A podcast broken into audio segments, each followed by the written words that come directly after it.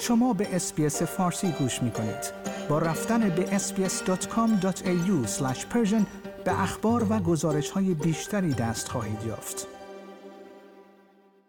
بنیامین نتانیاهو نخست وزیر اسرائیل دوشنبه نهم اکتبر گفت که عملیات این کشور تازه آغاز شده است. اظهارات آقای نتانیاهو در پایان سومین روز جنگ میان ارتش این کشور با حماس در غزه صورت گرفت.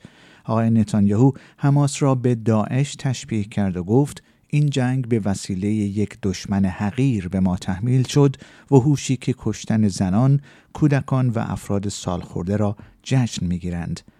وزارت امور خارجه اسرائیل روز گذشته اعلام کرد شمار غیر نظامیان و سربازان اسرائیلی کشته شده در حمله حماس به هزار نفر رسیده است. بیش از 2600 نفر نیز زخمی شدند.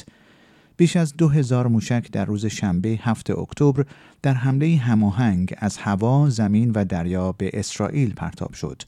ارتش اسرائیل از آن زمان حملات هوایی تلافی جویانه ای را آغاز کرده است که در آن دست کم 413 فلسطینی از جمله 78 کودک و 41 زن کشته شدند. حدود سه هزار نفر نیز تا کنون زخمی شدند. در همین حال جان کربی سخنگوی شورای امنیت ملی کاخ سفید روز دوشنبه گفت که ایران شریک جرم است حتی اگر ایالات متحده هیچ اطلاعات یا شواهدی مبنی بر مشارکت مستقیم ایران در حملات گروه فلسطینی اسلامگرای حماس به اسرائیل در دست نداشته باشد.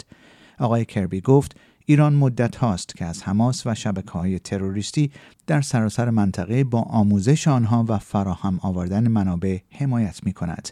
این در حالی است که نمایندگی ایران در سازمان ملل متحد نیز در روز یکشنبه هشتم اکتبر ضمن اعلام اینکه اقدام فلسطین به گفته این نمایندگی دفاع کاملا مشروع در مقابل هفت دهه اشغال ظالمانه و جنایات فجیع رژیم نامشروع صهیونیستی است هر گونه دخالت در عملیات نظامی حماس موسوم به طوفان الاقصا را رد کرد.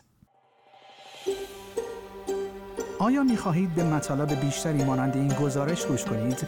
به ما از طریق Apple Podcast، Google Podcast، Spotify یا هر جای دیگری که پادکست های خود را از آن می گیرید گوش کنید.